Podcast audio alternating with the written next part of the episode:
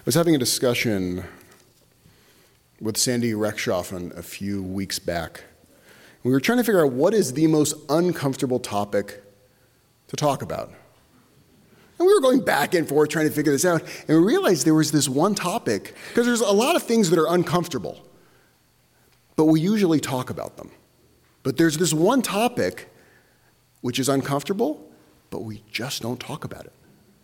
I mean, if you think about what's uncomfortable, war. But we talk about it all the time. When it comes to sickness, it's very uncomfortable, but it's talked about while the sickness is happening and after it's happened. Even more intimate affairs that are uncomfortable, but in the right setting, they're talked about. But the one thing we will not talk about is money.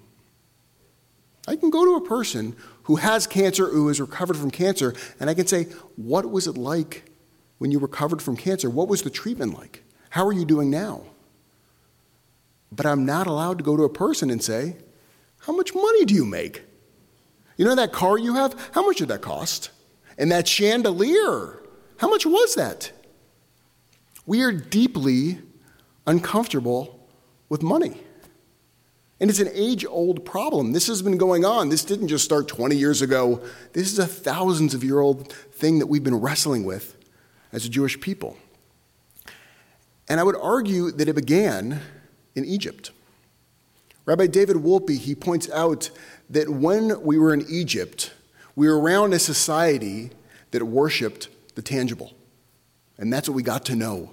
If you think we build these big pyramids and statues, and the gods are tangible, and people even embalm their bodies in a way that they were worshiping their bodies because you didn't want that to end either.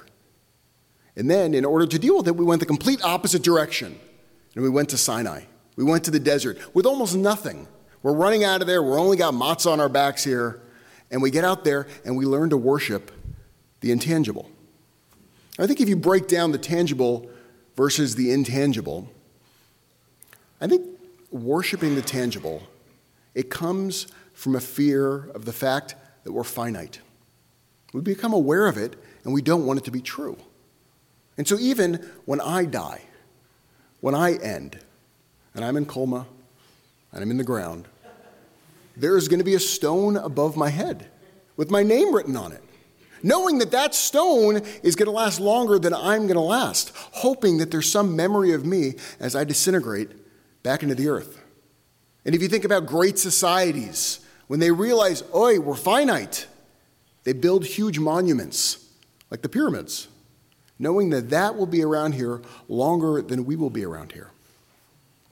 So we head to the desert. We go to Sinai. Moses, he goes up to Sinai in order to get the Torah.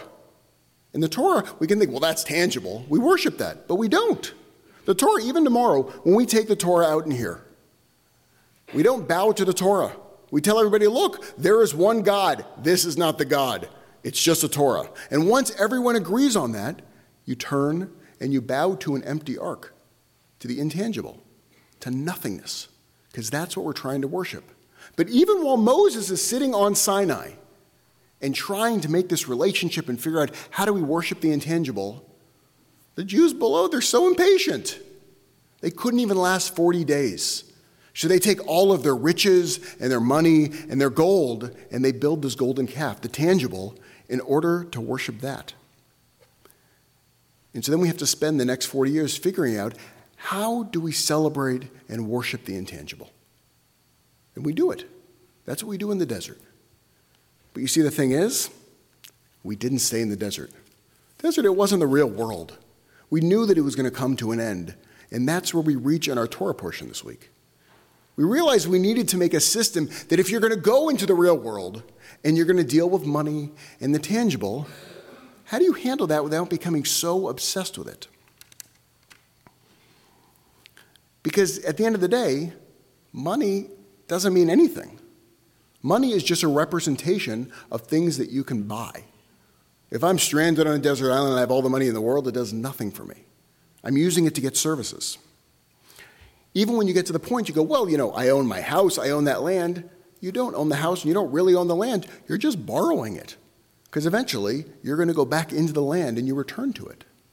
The money we have, we're borrowing all of it. And so in this week's Parsha, the way that we finally address this and build a system around it is the Jubilee year. We talk about sabbatical years. Every seven years, let the land rest. Let it just be. But every 50 years, everything that you own, it's gone. It's no longer yours. You were just renting it. And it returns to the collective, and everything starts over. And it's this reminder to us individually and also as a people that what we are worshiping is not those things which we try to grab onto and hold onto, but it's rather the infinite. It's the time that we're in. And it's all over our tradition. If we think about the kittel we wear, when we die, it's this shroud that has no pockets in it, because you can't take anything with you when you die.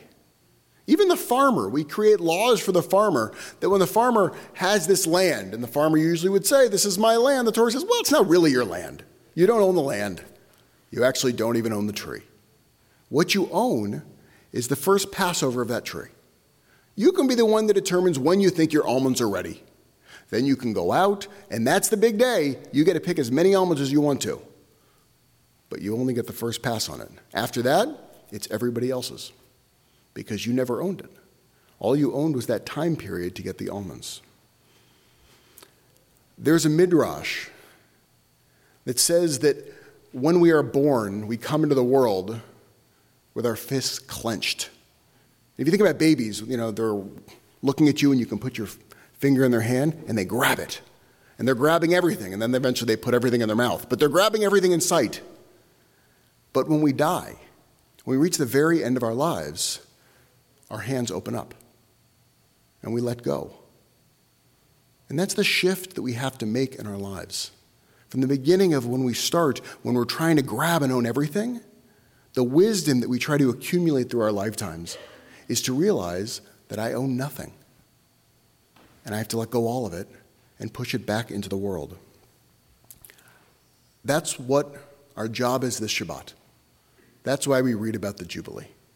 It's this time for us to stop and look at where we are in our lives, to see all the things that we're holding on to and worrying about, and reminding ourselves that it's our job to learn to let go and realize that it was never the tangible nature of it that we worshiped, it was the intangible. Shabbat Shalom.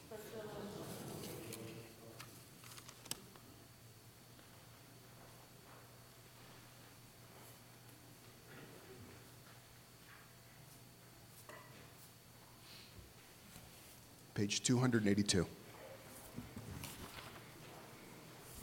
Please rise.